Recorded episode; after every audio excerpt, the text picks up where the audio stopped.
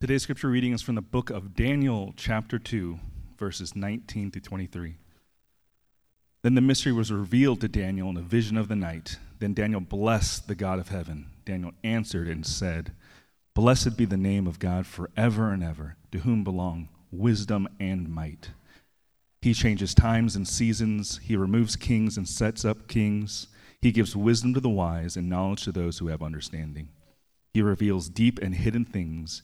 He knows what is in the darkness, and the light dwells with him. To you, O God of my fathers, I give thanks and praise, for you have given me wisdom and might, and have made and have now made known to me what we asked of you. For you have made known to us the king's matter. This is the word of the Lord. Please be seated.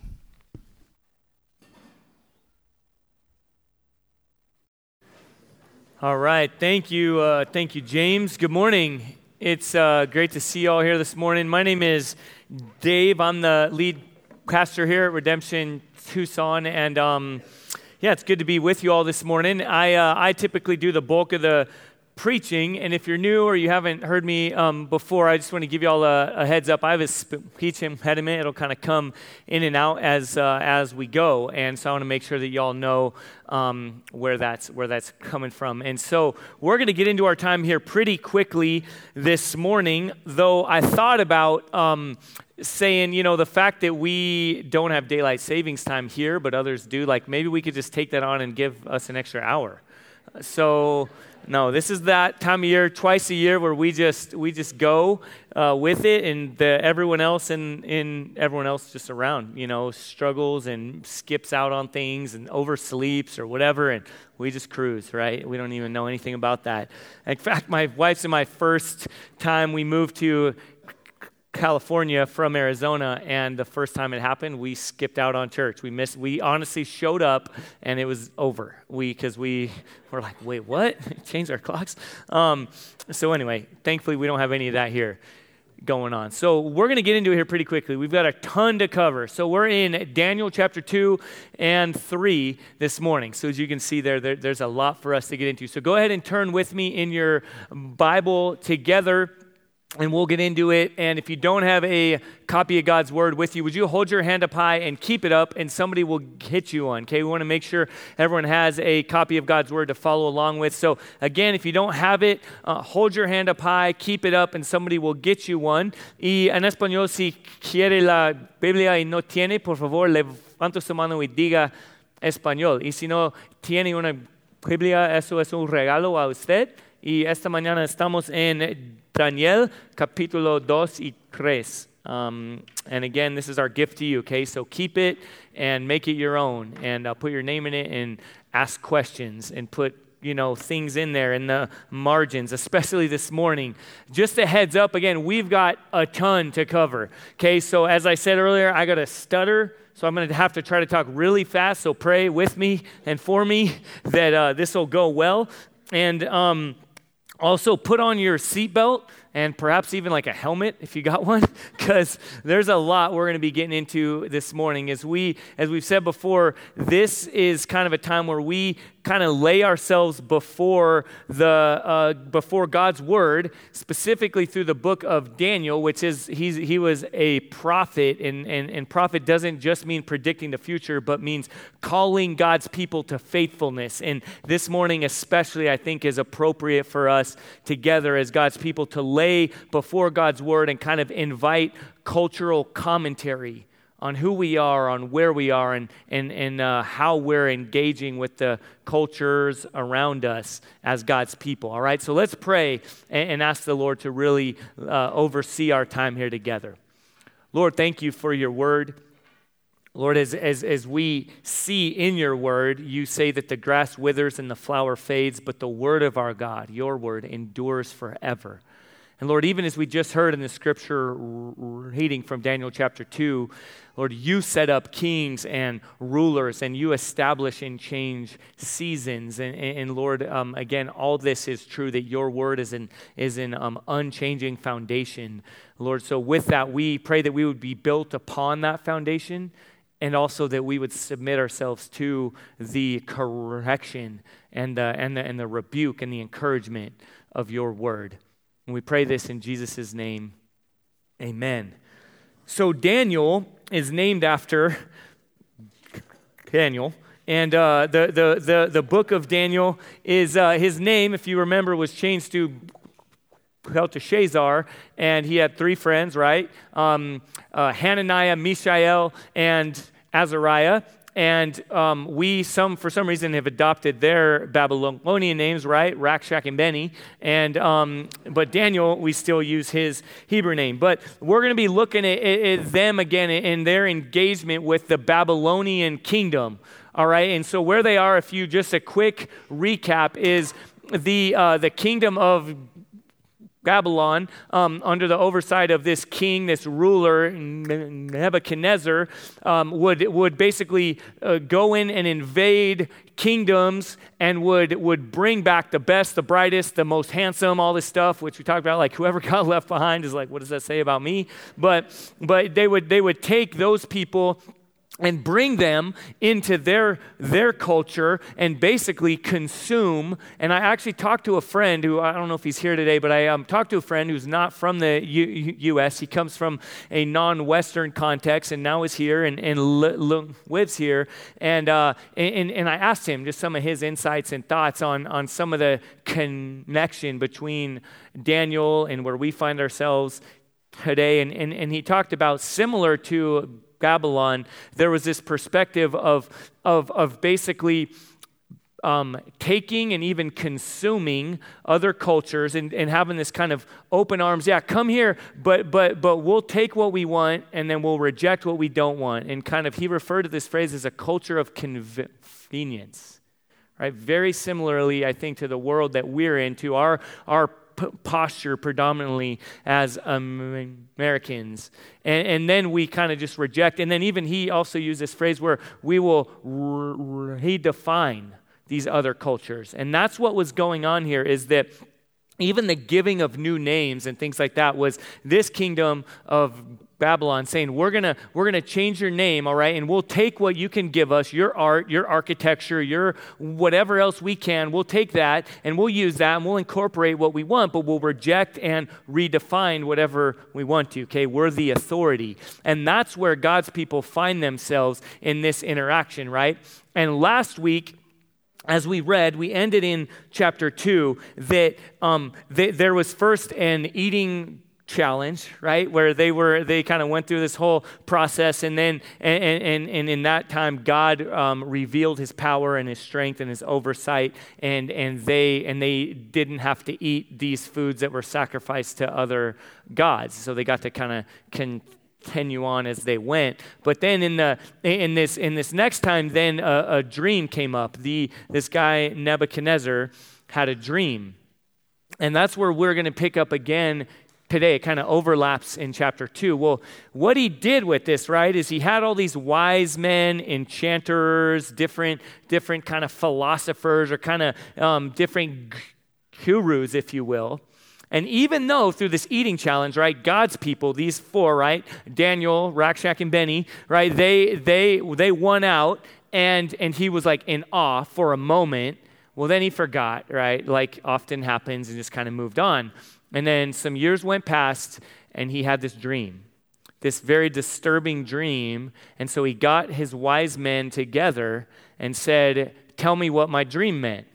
And they said, Well, tell us what your dream was, and we'll tell you what it meant.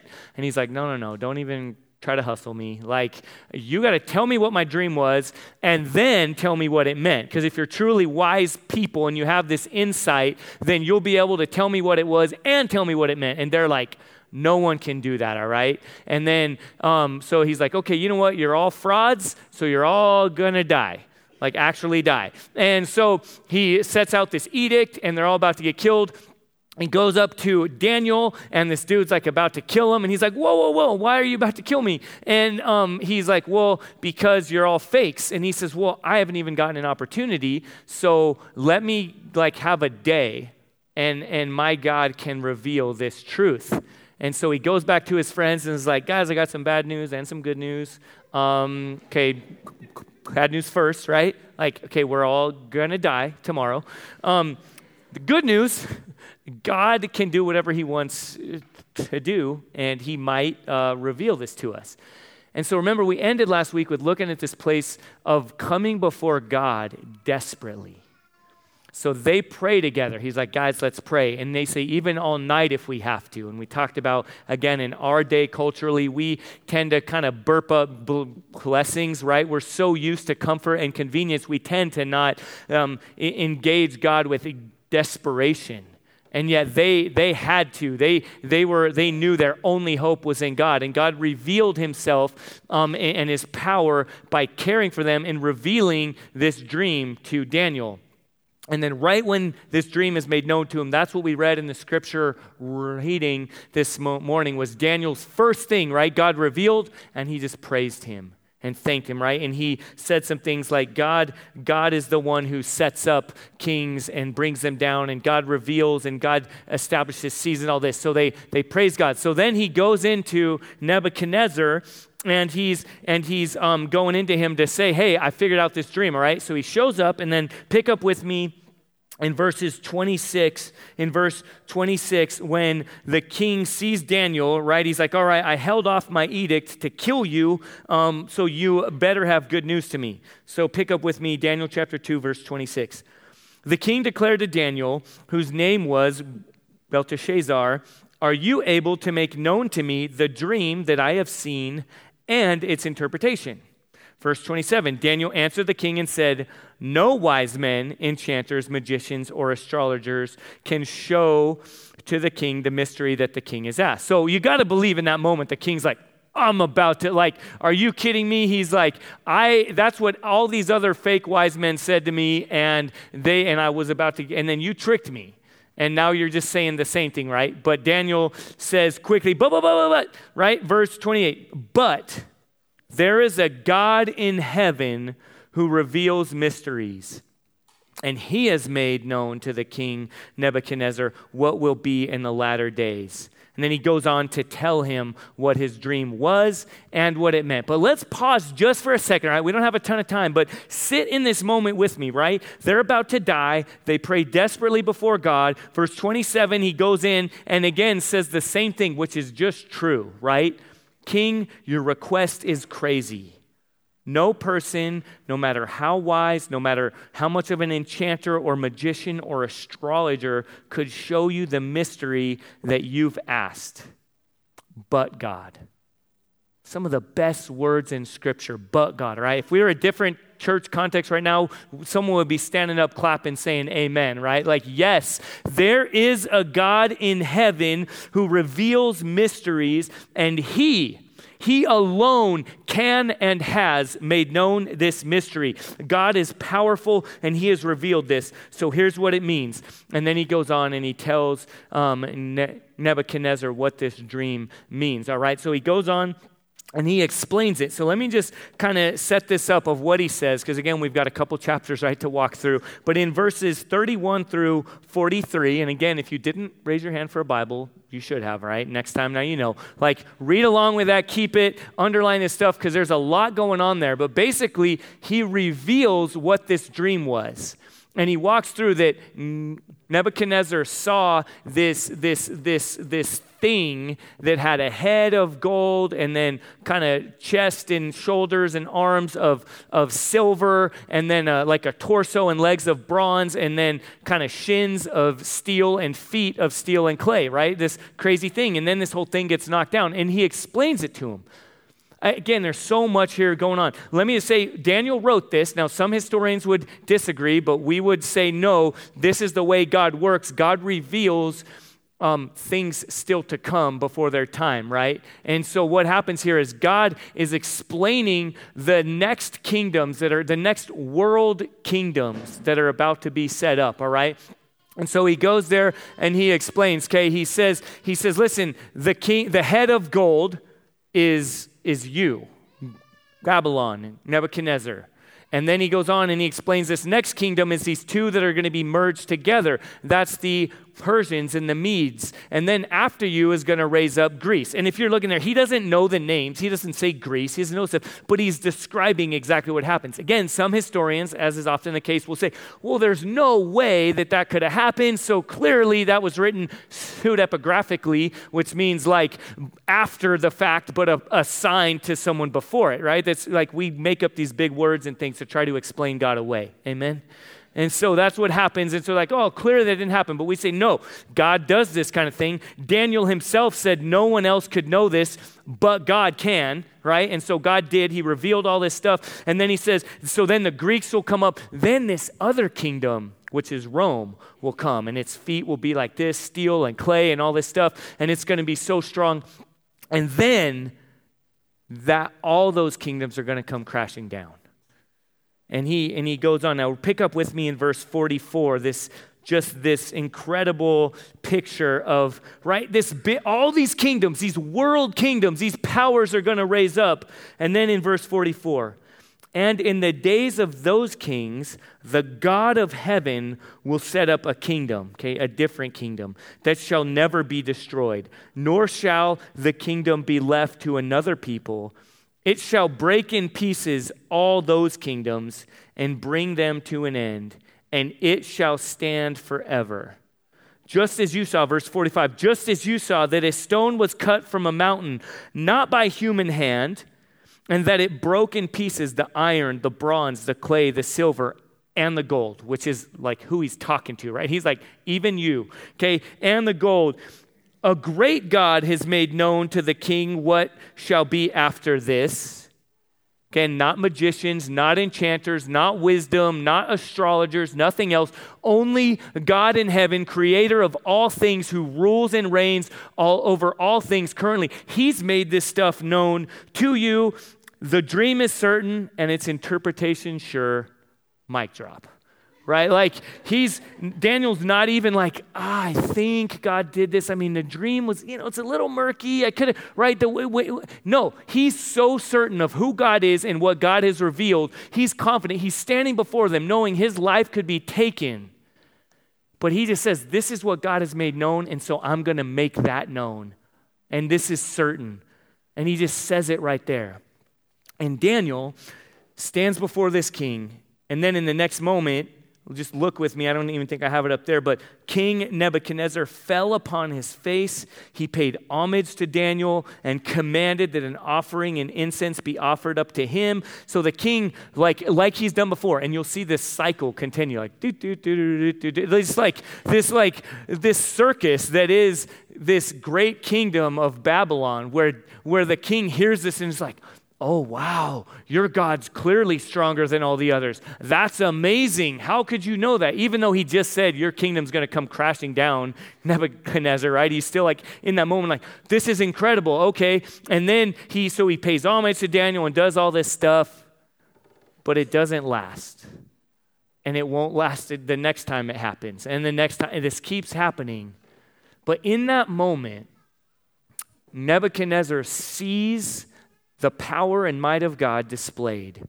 And he hears about this kingdom that is not cut or established from human hands. This kingdom that's like all these others, right? The one of gold, silver, bronze, stone, and clay, all these others, and steel. But this other kingdom that's seemingly small, that's cut out from a mountain, but not by human hands, by only God, and crashes all these others down. And yet Nebuchadnezzar for a moment believes, but nothing changes. So, what does this say for us today? All right, as we now get into this time, we talked about this as kind of a cultural critique, if you will, of where we're at. As we talked about this, perhaps you've, you've, you've thought of or brought to mind some of the similarities to where we find ourselves in our day. Imagine the king, he has this crazy dream, finally it gets revealed to him, but he struggles to really believe it on a heart level. And things go on and nothing really changes. So, what we're going to talk about today as we get into this is we look at some of the similar cultural idolatries of their day that are similar to our day. And the first one we're going to look at is consumerism. And look with me again, if we struggle to see here, Babylon, right? We read Babylon and we think, oh, ancient kingdom clearly no longer exists. Of course, you would believe kingdoms rise up, kingdoms fall. Kingdoms rise up, kingdoms fall. That happened back then, so far away, doesn't relate anything to our day today. Well, one of the seven wonders of the world was the hanging gardens of Babylon. Right? There's this image right here that I want us to see that obviously there weren't like pictures, Instagram, whatever, that, you know, Nebuchadnezzar had. But this is a depiction of the kind of kingdom that Daniel was giving this prophecy within. Okay, imagine. So, that thing in the background, by the way, again, we don't have time to go into all this stuff, but that's a depiction of um, some of you guys know from Genesis chapter 11, the Tower of Babel, which I don't know, you might have heard all kinds of different things with that. In short, this was the kind of culture that that was talking about it was in Nebuchadnezzar's time in Babylon where they built these things which was meant to be a tower that reached into the heavens which clearly communicated we don't need God to come to us because we can go to Him whenever we want. We can go up and down. We don't need this God that your Bible speaks of. We don't need some God that can just, that, that, that we need to submit to in this way. We're so great. In fact, we make bricks, and again, we don't have time for this, guys. We, we make bricks that we stamp our own, that Nebuchadnezzar's face and his seal was stamped on these bricks. So this idea was I'm so powerful, I'm so great, I'm so smart. We can get to God. We don't need Him to come to us. We're not made in His image. We build things in our image. And look at this. Look at these gardens. Look at this. This. These. These. What? There was incredible. So this stuff is high level. Okay, it's not just silly antiquity, right? Ancient people that are. No, there is incredible architecture, engineering, art going on here. So, understandably, right, Nebuchadnezzar and all his people hear these prophecies and are like, this kingdom's going to come crashing down? like, all right, cool. Yeah, that explains my dream, but I mean, really? Like, uh, how? How's that? How's something from a mountain going to topple all this down? How's some, some kingdom by not cut by human hands going to break this down? Okay, imagine uh, like put ourselves in their shoes. And so Daniel gives this prophecy and explains it, but he says, no, this kingdom that's coming is far different. Again, I think one of the things that very clearly, and we'll see even as we get into chapter three in a moment, guys, this it should be it should be like in a me- megaphone level, seeing the similarities to our day of, of hearing things, hearing God's call about what it means to be as faithful people, hearing warnings about the temptations to, to go to the left or to the right. In, in Jesus talking about the, the, the path that leads to righteousness that is narrow and difficult, and yet we're just like cruising in a low rider on this wide lane that's really easy and we're like well no this isn't that hard. Like and then and then we turn things into hard or difficult that really aren't right? We like say man we're getting persecuted right now. This like for me the notes that i preach from on my ipad the home button doesn't work. So i have to go through a little extra step to bring up my notes. Satan's trying to trip me up right now. And you know the world out there is probably, you know, like we just we create these narratives that set us up for failure when real persecution comes and when the reality of the world that we're living in comes comes comes into collision with the kingdom of God. Okay, so let's for a moment again consider the consumerism and the world that we find ourselves in. The polluted waters that we swim in, that we just adopt and don't even recognize, are influencing us in so many ways. So, consumerism. Okay, let me be clear here for a moment, all right? As we get into some of these isms, right? The ism is the problem. Okay, so hear me for a moment, okay? Consuming is not bad, right? You consume, how many of you consumed something this morning? All right, and others you're thinking that's all you can think about right now. It's like, I'm in college. You can tell I didn't do my hair. I just woke up, rolled in here. Um, all the coffee was gone, so now I'm mad and bitter and even regretting that I came to this church in the first place and, um, you know, whatever. Hey, communion's going to be that much better, all right? Like, um, so right, we consume. We were created by God to consume. We're created as dependent beings. Consuming's not bad. Having things, rejoicing, celebrating God's creativity and His goodness by the things that we take in, right, for nourishment. That's, but when we turn that and we replace God with it, when consuming something that God has given now replaces God, that's when we have a massive problem. That's idolatry, orienting our lives around anything or anyone else other than our God, our good creator, who's created us to depend on Him for our purpose and our identity and all that we are and all that we do. Amen. So, consumerism is for a moment, let's just stop and consider what consumerism looks like in our lives. Stuff, right? Like, consider cultural liturgies. Okay, I don't say that word that often because I struggle with it every time, and I hope it's going to be different. But, right, what that word means is, right, we have one here as a church, right? And some of you that come from the Catholic Church or High Church, you, you know that word more. But it's, it, it means what, what we do when we gather together, this, the order that we walk through.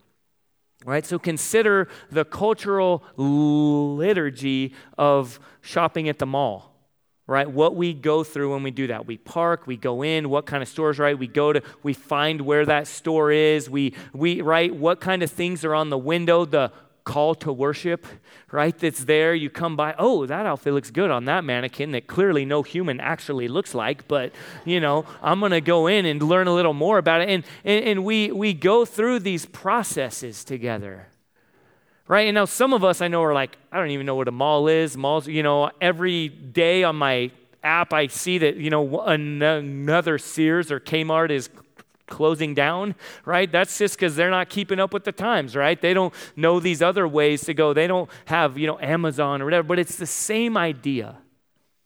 It's ultimately leading us to a place where we need to consider how do my shopping practices contradict the faith that I confess? I sing songs that say, you know, God, you are enough. That, that say there's, there's, there's nothing else I need but you. There's nothing I long for but you. But then when push comes to shove, right, it's coming up on the holidays right now oh, once I get this, oh, I know I've been saving up my gifts from my parents. Even adults even do this, okay, by the way. Like, we're like, yeah, I might be 40 right now, but my parents still owe me some gifts. And so I've been thinking about what they can get to make my life better. You know, and what, what will finally meet my need? You know, I've got the, these jeans are looking old and f- faded. I'm gonna, I'm saving up, right? I want. There's this gift card I want. There's this, and again, like those things in and of themselves, like buying new clothes, whatever's not bad but, but do we not have these practices that we don't confess or say out loud, but that are a direct contradiction? To, and our hearts are saying, once I have this, I'll be satisfied. I'll look better. My identity will be a little better. I'll feel a little better about myself. And it lasts usually for like a couple weeks, right? And then we need more. That's consumerism. I know, though, some of us, right, that stuff there's also experiences and relationships that we consume, right? So again, I know in our day to day, some of us are minimalists. We're like, I got one outfit, I got a bike that I ride, I don't even drive a car. I, I, you know, live in a little like closet because that's cool and ironic, and I've got some weird art that nobody understands hanging up on, you know, and I'm not, I don't consume anything. But man, I travel all over the place. I'm constantly looking at concerts and wine bars and, you know, cigar shops or whatever makes, you know, um, I'm like 22 years old, but I smoke a pipe because I like to look like a professor. And, you know, we, like, it's still consumerism, right? I love you, okay? We know who we're at here, um, right? We know our context, right? So we have these things, that's still consumerism. And just real talk before we move on to the next ism is guys, this stuff, um, this can show up everywhere. It sounds crazy, but we can consume our children. All right? I, I just, I remember when my wife and I were praying for children. Some of you guys know some of our story. We uh, walked through infertility for a long time and, and struggled, and, and there was a, a good desire there for, for ch- children. Well, now that they're like our kids are 11 and 6 years old and it's not always easy. We had five soccer games yesterday to you know cruise around town going to and all this stuff it was difficult. Well the lord reminded me that so much of my vision of parenting was consumeristic was like, well, how's what are they going to look like? Is my little family all matching or looking cool or whatever? And right, that's going to say about our how we show up, right? We like roll up to something as a family, and we got a big family. It's like we're like a posse, a short little hobbit posse. But still, like the image that we're to portray and demonstrate is we cruise up, right? And now our minivan, like doors don't even open. And it's like, and a lot of that that I struggle with is, is because of the consumeristic ideal that I adopted. It shows up everywhere. We do that with church. All right, we were talking, we've been talking about this a lot as elders and as a staff team and our evaluation of how we're doing so much is does our church, what does it say about us? And, and, and this, is, this is convicting stuff. And now, as we transition to chapter three, there's a related idol to consumerism. That hear me for a moment. It shows up directly in chapter 3 but as i press into it more i see wow this is clearly one is not um, one is definitely related to the other and it's nationalism.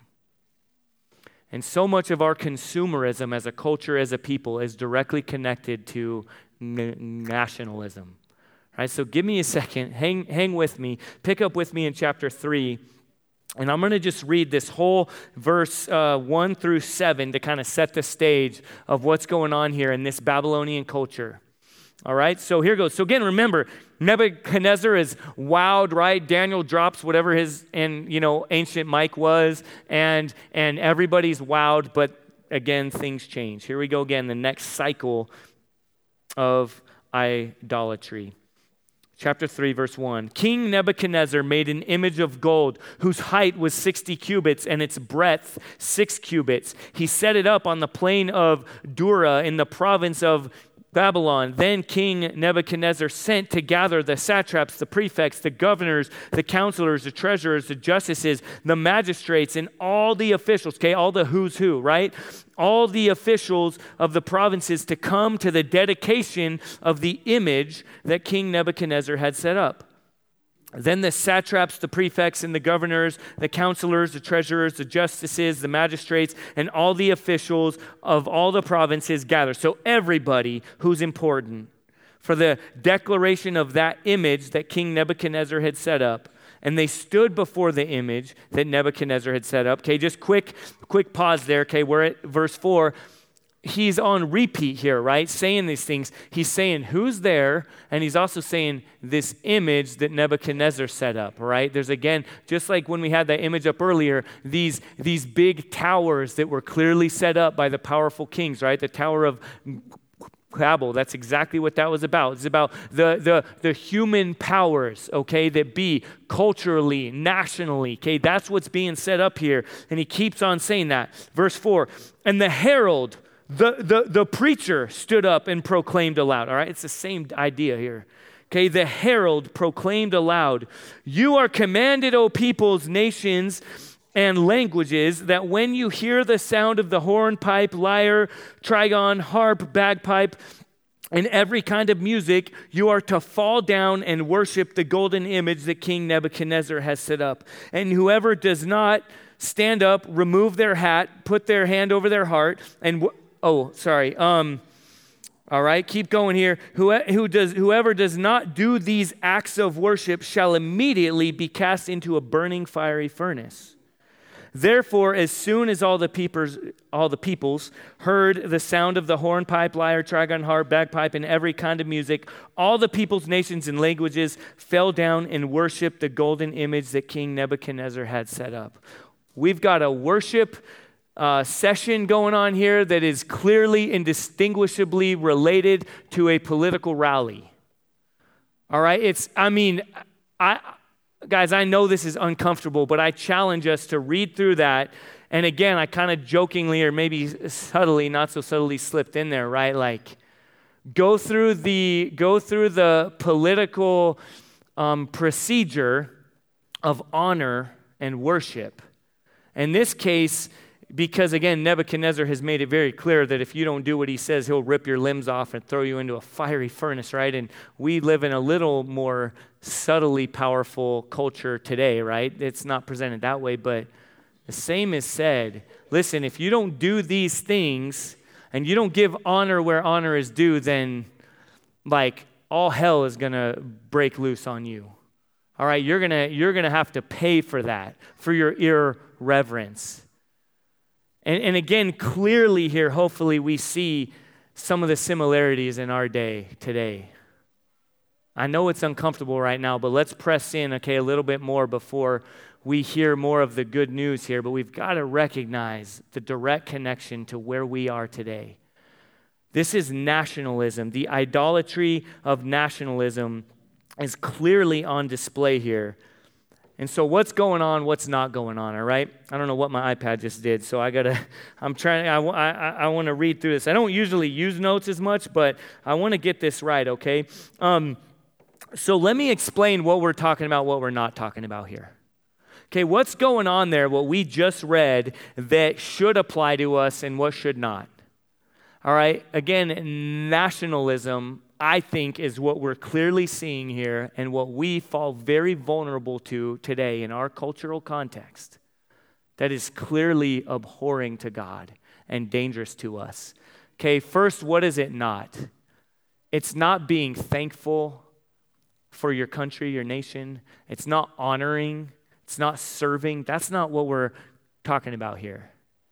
Okay, it's not, okay, God clearly says, right, to respect and honor your authorities that have been placed over you, whether you agree with them or not, to, to, to have these things that, okay, again, to be thankful for, for what God has provided, to um, just even quick aside, I even thought of when Jesus met the Roman centurion on the road and, and he healed his, his, his son who was back laying door. And then he didn't say, hey, and by the way, quit your quit your quit your military service and repent of it and then you can be a part of my kingdom. Jesus didn't say that at all right? He he he i think in this case he even transformed someone's heart who was in a position of power and influence and sent him to continue in that and to use that role and relationship for god's glory right? We've had military officers up here share their their story of how they love god and love their neighbor in what they do. My one of my my proudest things, some of you guys, if you know me well, is um, some of the military heritage in my family. My my grandfather was a Pearl Harbor survivor, and he wrote wrote a little book, and it's awesome. I, I and I, I, love talking. I, you know, I talk about how I pretend like when I'm out on a run that I'm a Navy SEAL and the A-10s are my air support, and you know, I'm still like a little kid in these ways. And it's it's not like oh well, all that's bad, right? Or um, my dad met my mom because my dad was in the service, and my mom was on vacation from England, and they met, and and that's how I wouldn't be here. If, and then my dad came back and was a police officer and then a construction worker. Those are like the three most patriotic things, right? You could be, right? Like a military, police officer, construction worker, right? Like he was he was this and that that's not it's not don't don't be thankful, don't serve your country. Similarly, it's not talking about like a, um, a, a, a weaker economical debate of like strong nation versus globalization. Right? That's a good debate to be had, a good conversation to be had. I don't even fully understand it, but I know it's important. All right? And we, that's a good conversation to be had. That's not what we're talking about here. It's, oh, just all be flipping and just go, everything goes. What we are saying when nationalism comes in, when it becomes clearly distinct from patriotism, is when, when your vision for your country and your relationship with, with every other um, human or person or people group or nation is now trumped uh, or now trumps your faith in God. When anything now, now serves, serves um, your faith in God is, is, is now flipped on its head and is changed or is, or is, or is kind of answering to some other allegiance, that's idolatry. God has a problem with that. And that's what was going on here in this Babylonian context. And just to be real here, as we get into this, there's a clear conservative and progressive expression that could happen. All right, again, there's a clear falling off to the right and falling off to the left that both can be expressions of a particular political vision or ideal that, that replaces God's headship and God's oversight. And again, we could trip up and fall into either ditch of destruction on either side. Okay, and so as I'm going to pick up some steam here, but I'm going to have them up here. I'm going to walk through them as we go. There are three expressions that we could come as God's people, right? This big idea here is, is right to be, is that we are exiles in a foreign land. What does it look like to have a faithful presence as God's people, as exiles in a foreign land? There are three postures that we could take on. The first one is God bless America. Okay, now let me be clear. It's not don't sing that song, all right? My kids just yesterday sang that song in English and in Spanish, okay? All my four kids playing in mariachi group, and, and here every, every concert they do, they sing God Bless America, and people stand, and it's this great thing. It's not, you can't say that, but it's this, okay? Hear me right now. It's when you say, we're going to do whatever we want to do, and as long as we baptize it with, in God we trust then it's cool. We could do whatever we want to do. We could serve our own agenda. We could do whatever. We could treat other people however we want. But as long as you slap God on it, as long as you say God, country, family in that order, and you keep these things, whatever, then you can just go fair game. Right? You could drive whatever car you want, and as long as you slap the right bumper stickers on it, you could run over whatever kind of people you want to run over. But as long as it has a little fishy on the back, metaphorically, then it's cool, right? That's what we're talking about here. That's what that posture that we tend to take on. And I, again, I see it in my own heart, in my own family, the, the temptation to do this. guys, I just want to say, like, the church, the, the church, probably in a lot of ways that our tribe, if you will, runs with, is, is vulnerable to prostituting ourselves out to that kind of nationalism. And as long as people have the same, say the right kind of language, right? Say they read the right kind of devotional that we read, then then okay, cool. Like, and we get hustled. And we're no longer God's people living with a faithful presence because we're getting kind of duped. And that's what this looks like is this posture that we can fall on the right. That's God bless America. As long as you say that, do whatever you want. The other posture, right? And we've said this before, we can all take comfort in knowing that we're going to be uncomfortable together. Let me explain that really quickly. That doesn't mean, hey, we should just, it's the whole point is just to be edgy and uncomfortable. All right, but we clearly see in the person and work of Jesus in his ministry, we see this here, is that he's not worried about getting more followers. All right, Jesus isn't worried about how many little heart clicks he gets on his Instagram account. Right, he's not worried about that. He's worried about calling his people to faithful discipleship, to be faithful, obedient followers, to be transformed people. And, and when we get hustled and wooed um, to the right or to the left, to uh, where he, that's why he says again, I have a narrow and difficult road, and I love you too much to not say uncomfortable things to call you to be my followers. So that's what that phrase means. I know it's uncomfortable. Okay, we just pushed on that side, God bless America. The other posture, God leave America.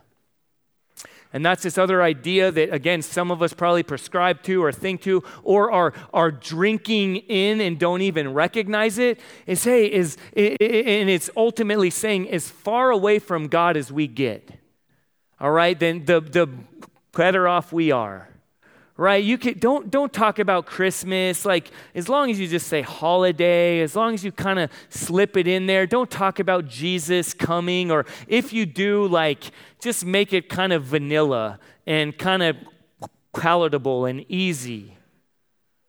And that's dangerous. All right, we make it clear here that, and, and even as we see in Daniel throughout, the Nebuchadnezzar's posture is constantly, you can add your God to the mix. I'm cool with that.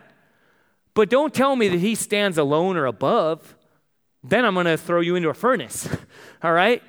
Then I'm going to put you on public scorn. You're going to lose your job. In our context, it looks a little different, but it's the same message.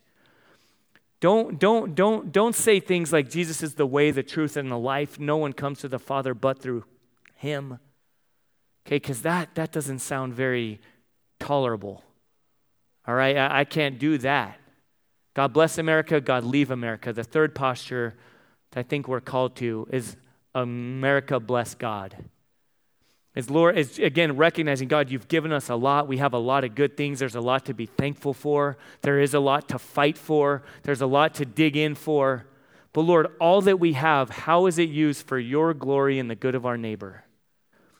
Everything that you've given us, how could our country, how could our, our systems, our structures, our relationships, our votes, Lord, how is this used to love you and love our neighbor? Jesus says that's the greatest commandment. All right, we don't have much time, but we got to keep pressing in here. That's what God calls us to. And then let me just read here. and there's one more thing I want us to really hunker down in. We got some time? We good? Are y'all tracking with me? Give me an amen. All right. All right. So um, this is important, all right? Next week's going to be like 15 minutes, by the way because I'm not preaching. So, um, whoever it is, no. Okay, let me just read here this posture. Imagine with me, right, as we read, picking up chapter 3, verses 16 through 19. Imagine if this was our posture, wherever we find ourselves, when we're in the is you can do whatever you want, God bless America, and it's all good, or God leave America, wherever we find ourselves, when we're trying to live as a, a counterintuitive, faithful presence, what if we had this kind of posture. Verse 16 Shadrach, Meshach, and Abednego answered the king and said, Oh, Nebuchadnezzar, right? Because he's like, Are you going to bow down and worship this big thing I just set up? Clearly, my nation and my identity and my image is, is the best. Are you going to acknowledge this or else endure public scorn or getting thrown in a fire? Um, are, are you going to are you gonna do that? And this is how they answer. Oh, Neb- I, I like to think it's like silly Nebuchadnezzar. we have no need to answer you in this matter. If this be so, our God, whom we serve, is able to deliver us from the burning fiery furnace, and he will deliver us out of your hand, O king. But if not, even if not, be it known to you, O king, that we will not serve your gods or worship the golden image that you have set up. We will worship God and God alone. We will love God and love our neighbor as ourselves. We will be his faithful people. And whatever you threaten us with, we're not going to bend this way or that way. So, what do we do with this? As we kind of land the plane a little, consider what do we do? And I said kind of land the plane. That's a slow landing, okay? Sometimes pastors say, last thing, and then it's like 20 more minutes, okay? Um, so, okay, we gotta, we're, we're beginning our descent, all right? You with me? So keep your seatbelts on, but we're still landing here, okay? Um, you, can, you can get up and go to the bathroom if you really, really have to. All right, so what, what do we do in our culture? Well, this guy, Larry Hurtado, um, is talking about the early church. And he says, This is how we relate, how we consider, right, in our moment right now, in our cultural moment where we are, okay, in Tucson, Arizona, a fairly diverse demographic in this room right now. What do we do with this? How do we live as God's faithful people while exiles in a foreign land? What do we do with this? Well, we look at this guy is referring to the early church and how the early church was formed. And if you don't remember this, go back to our series in Acts, like maybe two years ago, and we walked through the church coming together. It was not easy. It was not pretty. It was not, oh, we all look the same. We all vote the same. We all talk the same. We all, it was, it was a very um, stretched, multicultural group of people. And yet, this is what it looked like to be God's faithful people. And what could we learn from this? There are five marks of the early church that I think we could consider. And the first one was this God's people were multi ethnic. It was the most multi ethnic, multiracial community the world had ever seen. There was, and this is not social gospel, this is not inserting into God's word. I challenge anyone, and I don't mean to be mean here, but I, I just, I challenge you to read God's word and not see this is clearly his message is reconciliation. All right, if you if you don't think reconciliation is the gospel, then I don't think you believe the gospel. All right, and so it is so clearly God's heart for his people. Look ahead to Revelation chapter 7. The final day is every tribe, tongue, and nation coming together that would otherwise not come together. There would be fighting and riots and wars if not for the good news of Jesus. Amen. That's God's work, and that's what his people are called to look like. When Jesus came and said, My kingdom come, my kingdom is at hand, and he calls us to say, Lord, your kingdom come, your will be done now on earth as in heaven. He doesn't mean one day when we're like floating angels, we'll all just get along. Jesus says, No, right now it's coming. And it's not going to be easy, but this is what my people look like. It's multi ethnic. Second, it's heart for the poor. It's, it's just you can't look any other way. Jesus gets more fired up when he's calling people to faithfulness about how they misuse their privilege and their power and their resources. And so his people had radical generosity, especially toward the poor. This was in an age when there was no social services, right? You couldn't say, oh, the state will take care of that. God said, No, you're my people. I've given you these resources. Now love your neighbor with those things with your relationships, with, with your money, with your stuff, with your place. Okay, a radical love for the poor. Number three, it was forgiving. Love of enemy, radical forgiveness, non retaliatory in a, in a context of persecution, there was this reconciling posture. Again, everybody, right? I'm like, think about it here, okay? The left, the right, everyone. There was this generosity toward the other. Toward, and it wasn't, oh, we all agree, it's really easy. It's, I can't stand what you just said, and I don't understand in my heart how you could be a follower of Jesus and say that or vote that way, but you're my brother or sister in Christ and I want to understand. I'm going to be slow to speak and slow to anger and quick to listen. God's people looked that way. Number four, his people were pro life. They were clearly anti abortion, anti infanticide. They were, t- they were literally taking babies that had been abandoned on trash heaps. They saved them, they welcomed them foster care and adoption was, was showing up. No one else societally was doing this kind of thing. But God's people had such a love for life, were so pro life, as we just looked at there before birth and after birth. All right, God's people were pro life. And then number five, they had a strong sexual ethic. Okay, the first sexual re- revolution was not in the whatever 50s and 60s and 70s. It was in Rome.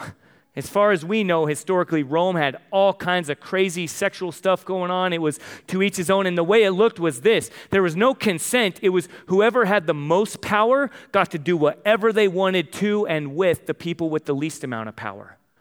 And yet, God's word, God's message was no, no, no, that's not what sex is designed for. Sex is meant to be all power, including in the context of sex, is meant to be you lay down your rights to serve the other.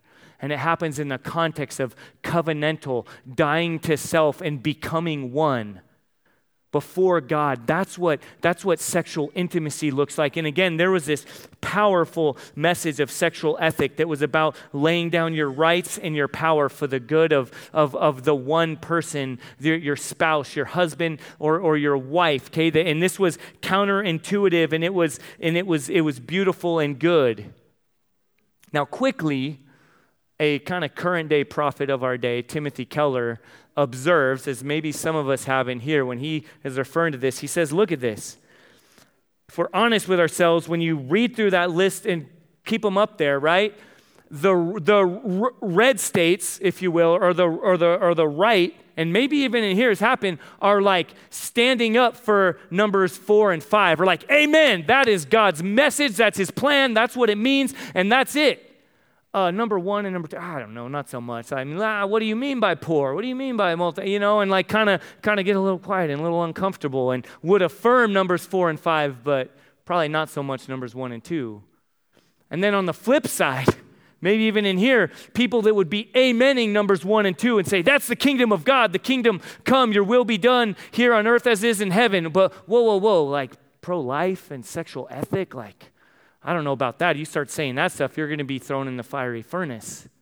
All right, you can't be one of us, and you can't care about you can't care about multi ethnicity and the poor if you if you also stand strong on numbers four and five. And let's be real, nobody embraces number three, right? right? No one's no one's being slow to speak and quick to listen and slow to anger. But clearly, God's heart for his people is that all of those are true. It's a completely different kingdom. It doesn't blend easily with the kingdoms of this world. And I'll just kind of close it there. All right? Hopefully, we're left wondering, asking ourselves, God, as you've called us to be faithful, is my allegiance stronger to anything else? Or is my first, is the, is the filter through which I evaluate everything, every relationship, everything I have, loving God and loving my neighbor? As exiles in a foreign land, standing strong, remaining faithful because God has been faithful to us, we are called to be faithful to Him. All right, let's, let's close and pray together. Heavenly Father, um, you're forming us as a people in this room. As a young church, church plant, still kind of figuring out its identity, still kind of getting into its stride. Lord, we pray that we would be faithful. Lord, we pray that we would repent of the ways we've gotten it wrong and perhaps even are, are almost certainly are currently getting it wrong. But Lord, we, we know that you have been faithful to us. We didn't get to get into it there, but we saw when those three were thrown into the fiery furnace and Nebuchadnezzar looked in, there was a fourth. Almost certainly the pre incarnation of Jesus with, present with, Emmanuel, God with us, the one who said, I will never leave you or forsake you, Lord, because of your faithful presence with us. God, we look to you to lead us to be your faithful, your faithful people. In Jesus' name, amen.